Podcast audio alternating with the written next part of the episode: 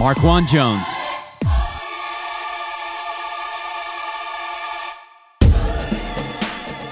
Welcome back to Made by Mario. On today's episode, I interview Marquand Jones. Marquand Jones is a former football player turned CrossFit Games athlete.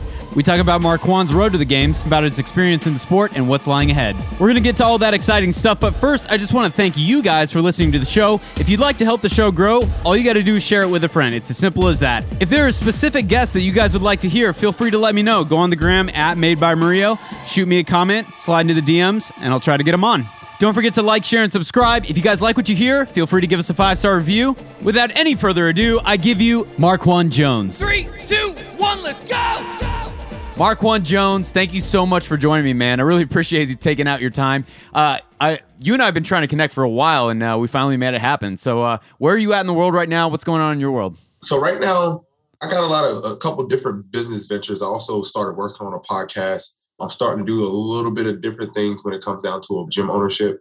So I'm trying to branch out a little bit more and maybe start my own gym or get a little bit deeper into ownership, get some other stuff rolling with another gym or so like that. So that's what I'm kind of working on right now. Training yeah. is still in full swing. I am still trying to get back to the game as quickly as I possibly can.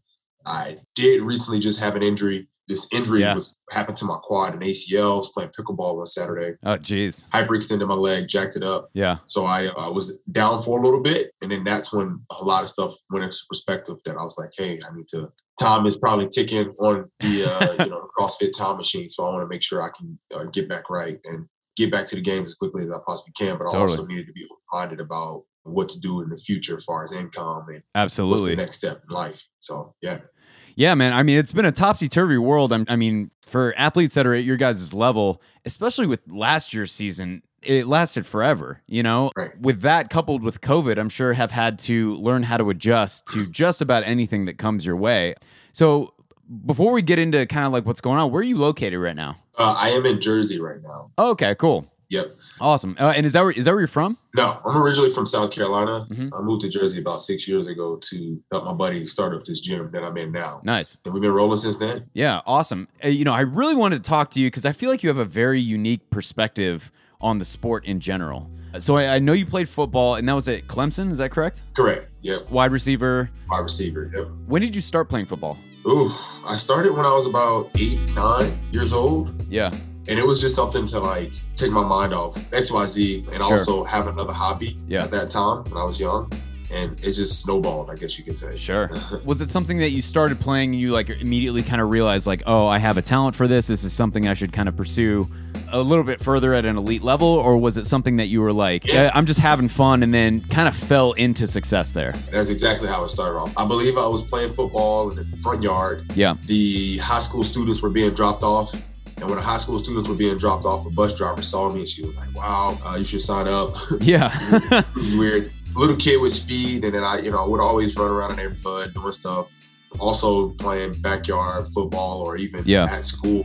And people were just like, "Hey, man, you should probably try to play pop pee wee football, Pop Warner." Right. I did. First season, I was a speedster. Yeah. At the time, I mean, I was young, so I mean, it wasn't that much speed, but it was still like faster than than than everyone else. yeah. So I was like, all right, maybe this is something that you can do. And the next year I just decided to get better. And then I got stronger and faster and For faster sure. and stronger. And then I thoroughly enjoyed it. And then I just took off from there. Opportunities definitely opened up after when I once I became serious about it. How did the transition go as far as like how did you get Clemson's attention? How did they reach out to you and then, you know, make the transition into playing in college? Fortunately enough, whenever I played football, my high school coach actually is the head coach now at uh, USF, and my high school coach also was a Clemson alumni, and his dad was also an assistant coach at Clemson.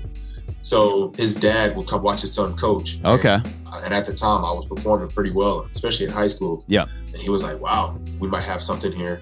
I took a visit to Clemson my freshman or sophomore year. Not even really a visit, but I went to a game, mm-hmm. and it just took off from there. Yeah. It was a place that I felt like was home for sure. It was only two hours away from where I was going to high school and where my family was located. That's awesome. And it, it took off from there pretty much. So they were able to come like see you play and everything like that. Yeah, and- my dad, my mom would always, my stepmom, my dad, and my mom as well would also always come to the games as much as they possibly could. My dad came to every game. My stepmom did too as well. My mom would come to some games every now and again. but yeah, it was close to home, and everybody would come watch as much as they possibly could. Yeah, it was it was it was love. You know, there's something that you mentioned that I really kind of want to touch on because I think it's super important. Something personally that made a, a huge impact in my life was my mom was obviously very, very supportive growing up and everything. But having my dad come in and watch the games and kind of be part of the journey with me was such a special thing. Can you unpack that a little bit as far as like what kind of role that had in your life and how that motivated you to continue playing or pursue success in other fields? Yeah, I was living with my mom until I was 12, and then I moved with my dad. Mm-hmm. And my dad was, uh, he's a football guy as well, yeah. big time football guy. So he was also a coach, and he was playing a little bit at the same time as well. Yeah. So we would always go watch his games, and it wasn't NFL. It was uh, it was a semi-pro league or something like that. Semi-pro, yeah. Yeah.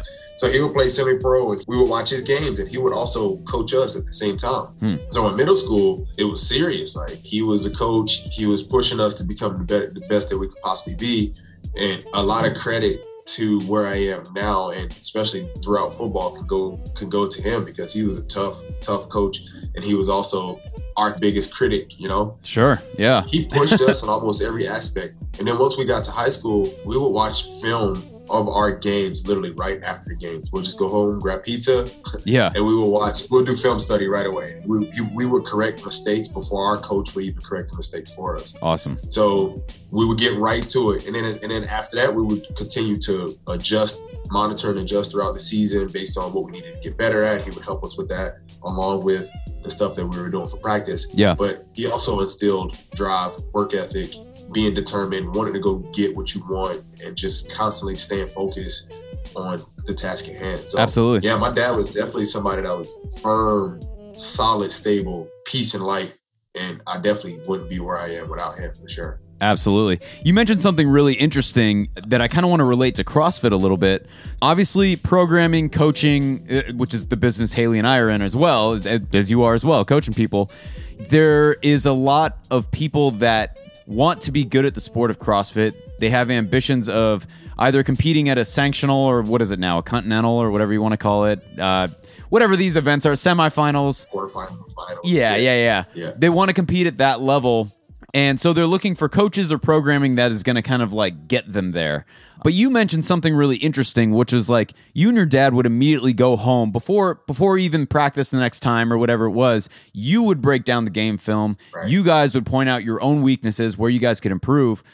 I find that only the elites, only the people that are serious about the sport do things like that on their own. They don't expect a coach to do those things for them. Correct. So, especially in the sport of CrossFit, what are the things that obviously coaches play a huge role as far as developing an athlete, but what things do you think an athlete should not expect a coach to do and that the tasks that they should take on themselves? That's a very interesting question, and it is also something that, like you said, I, whenever I'm coaching athletes or whenever I'm or uh, helping out athletes, I feel like they do rely on a coach a little too much when it comes down to certain things. Yeah. It's perfectly fine for you to do that if you're that type of athlete to where you need that guidance almost 100% of the way. Yeah. But sometimes an athlete that just like you said have that natural will and that natural ability and it's just hungry on its on its on its own to just become better sometimes it's good to tap into the smaller things and be your own worst critic. Yeah. And be a little bit realistic about your weaknesses, figure out what the, those are. And your coach can help you with that. And then you can take it amongst yourself to correct those mistakes or seek guidance for that. Yeah. So I feel like for the most part, it's just being realistic with yourself about your goals, how to get to those goals in a realistic way. A lot of times people say, say for instance, I want to go to the games and I know that I want to go to the games and I need to get better at deadlifts, back squats, etc. Yeah. Yes, I know that if I want to get better at it, yeah, I'm going to have to put the work in, but I also want to be smarter about the smaller things. Where's my foot placement? Where's my hand placement?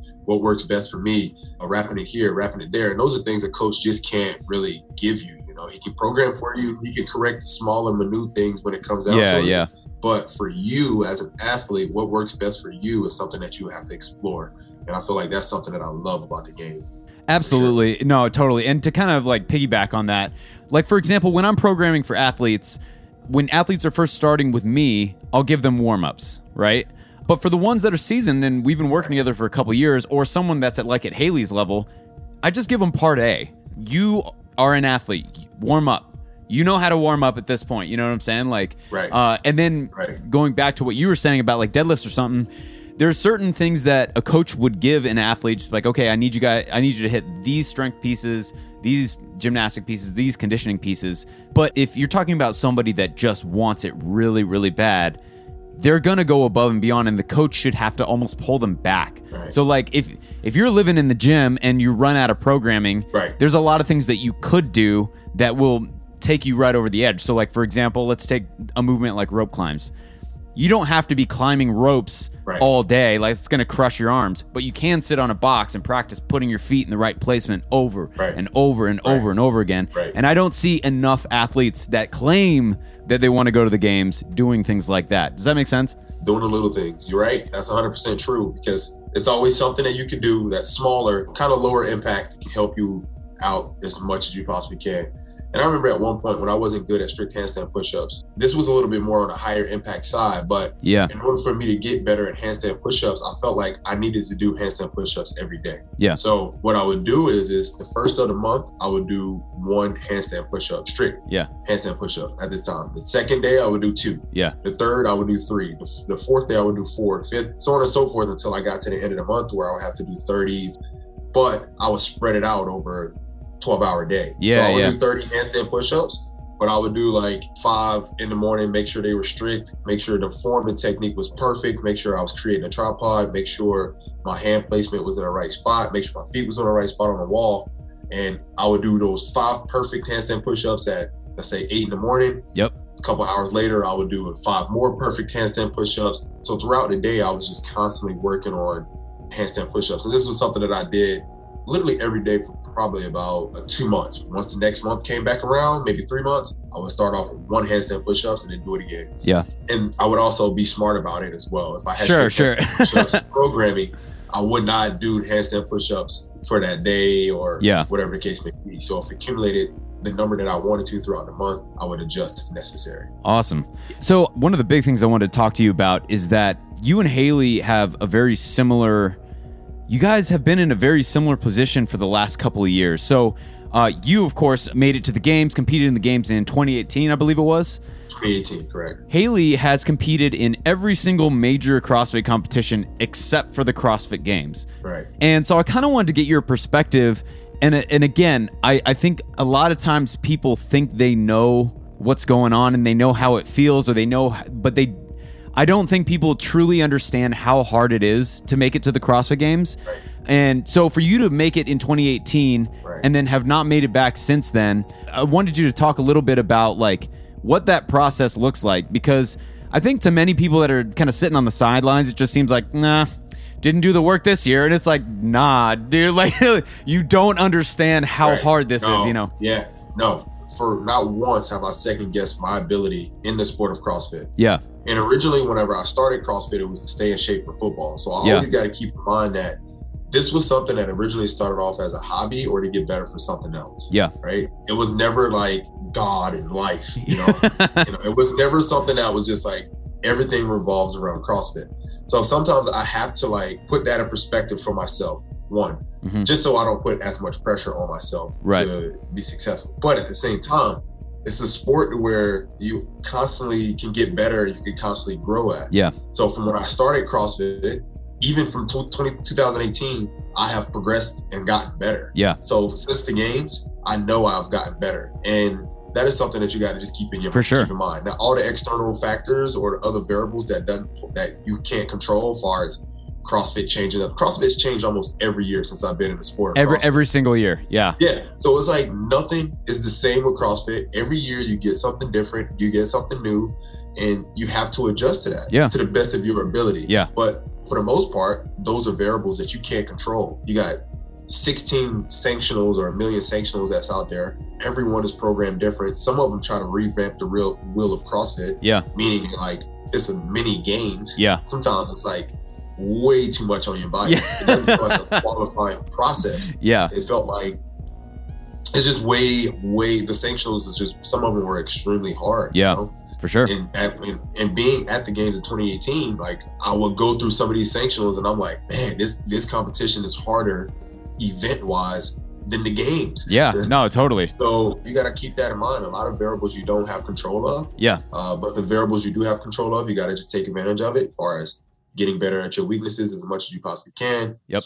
And doing what you can do in the, within that system. So yeah. And you mentioned something really interesting too that the games changes every year. But not only that, the athletes that are competing in the games progress at a crazy rate every single year. If you took Yeah. you right now and placed you in 2012, you would win the CrossFit Games. Like it's yeah, it's not close. Like the the events are, are required for the athletes to do, and the well roundedness that is required now Right. is just miles ahead of where it was. So 100%. The game has evolved and the athletes definitely have evolved. And coming out younger these days too. Like yeah, I know, right? younger guys. Well, I was talking. like, yeah, I was talking to somebody about this and comparing it to MMA, right? So, like when MMA first came out, you had athletes that were, or you had competitors that were like American Kenpo karate. You know, like you had guys that were uh, wrestlers, you had guys that were in Brazilian Jiu Jitsu, some guys that were only boxers, only Muay Thai and stuff. Right. Then, after a couple of years,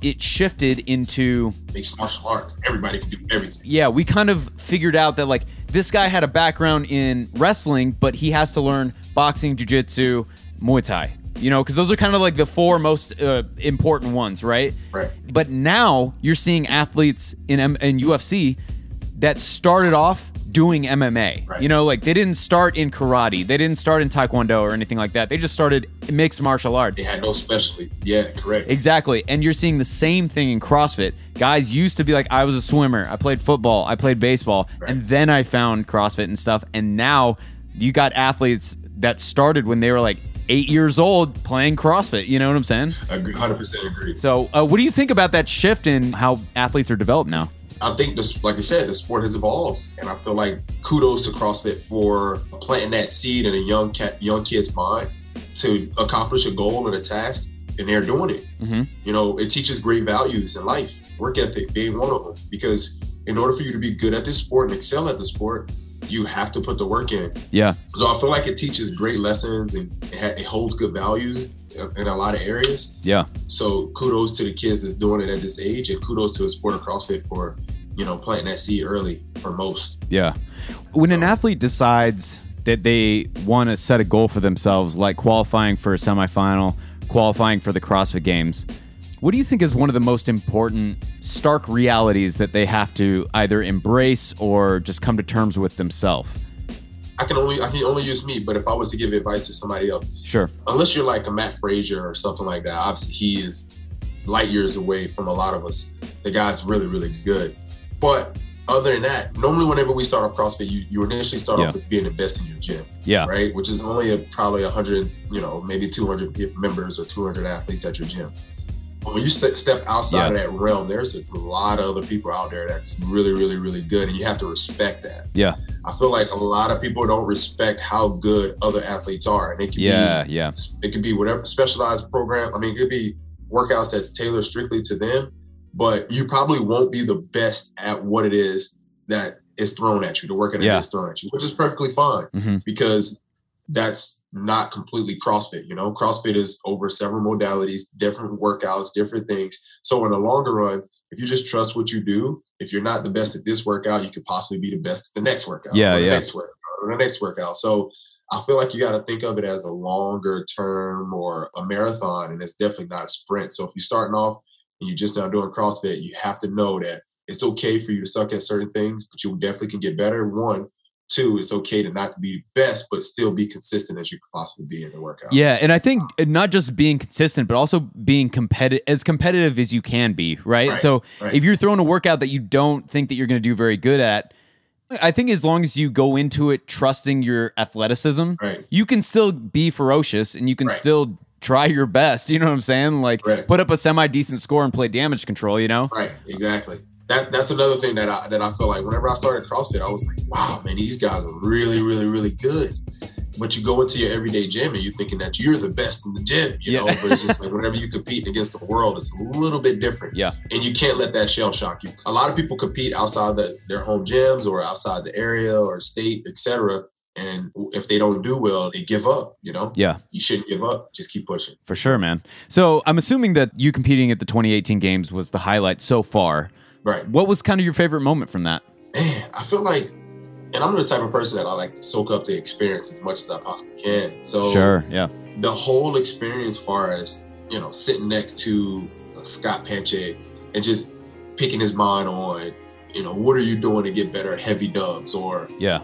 I'm just using this as an example. We didn't have this conversation, but I think I had a conversation with somebody there that was just Sure. like, you know, just being able to pick a veteran's mind Yeah. on what he's doing to get better at XYZ. Some of those guys were secretive about it, some of the guys were willing to talk about it, but just the whole experience of being around great athletes, Yeah. everybody just getting after it. And some of those guys are very, very smart when it came down to I'm not saying what workout to take off, but like you said earlier, damage control on certain workouts, knowing that we have a Yeah. Yeah. you know a marathon row coming up or something like that. So we have four events that they were very, very smart, meticulous about certain things, which was something that Yeah. was very impressive to me. And then some of those guys out there was just everybody actually were just dogs For sure. you know, and they just worked and worked and worked, uh, which is something that I definitely appreciated about it. And it was a cool experience. Yeah. I would say that was that whole experience was just like it was probably the purest talent as well because that was the last year that we had regionals. Everybody there was really, really good. Sure. There was no cut Yeah. process, and I felt like it was the realest that it could got have gotten, and it was Yeah. probably one of the best programs on before Yeah. you know Crazy South. Besides the marathon row, because that was ridiculous. Yeah. But Yeah, it's got to it's got to be a great feeling too to be sitting amongst your peers like that and and to know that the people that are there competing against you are literally the best in the world at what you guys are doing and you're one of them. Right. That's got to be a, a really good feeling, you know what I'm saying? Yeah, yeah, and the competitor inside me said otherwise. Yeah. but, uh, but yeah, you're right. Whenever you sit back and actually think, hey, that year I was top 40 in the world, it felt good, you know? How many people can say that about anything, you know? Like Yeah, not many, but at the same time, it's just like, how can we get better, you know? yeah, you're like it, it's not enough. But that's why Yeah, that's it. That's the competitor. but that's why you made it. You know, that mindset is why you made it. Uh, absolutely, man. So, kind of looking forward to this year and what's coming up for you. First of all, what are your thoughts about how the season is split up now? Do you like it? Do you not like it? And then, what's the plan of attack? I honestly like this format a little bit better than since 2018. Yeah. I say that because 2019, when they announced that we have sanctionals, you can qualify through the open. That right there, off the rip, was something that was just like, wow. If I have a chance to qualify for the games in the open, that's and like Let's go. Yeah. crazy. Like it's like you got to pretty much hit the ground sprinting, not even running. Yeah. You got to hit the ground sprinting. Yeah. So it felt like it was no transition phases. It was like train, try to make it to the games, and then afterwards it was try to make it to the games, try to make it to the games, try to make it to the games. Yeah. In reality, there's always a progression when it comes down to the sport, right? And I thought I felt like that was something that CrossFit always preached, where you have the open, they gave you more open style workouts. Right. It funneled into a regional style workout, then it funneled into the games. And I feel like now we have that qualifying process that's helping us funnel into I love it. Yeah.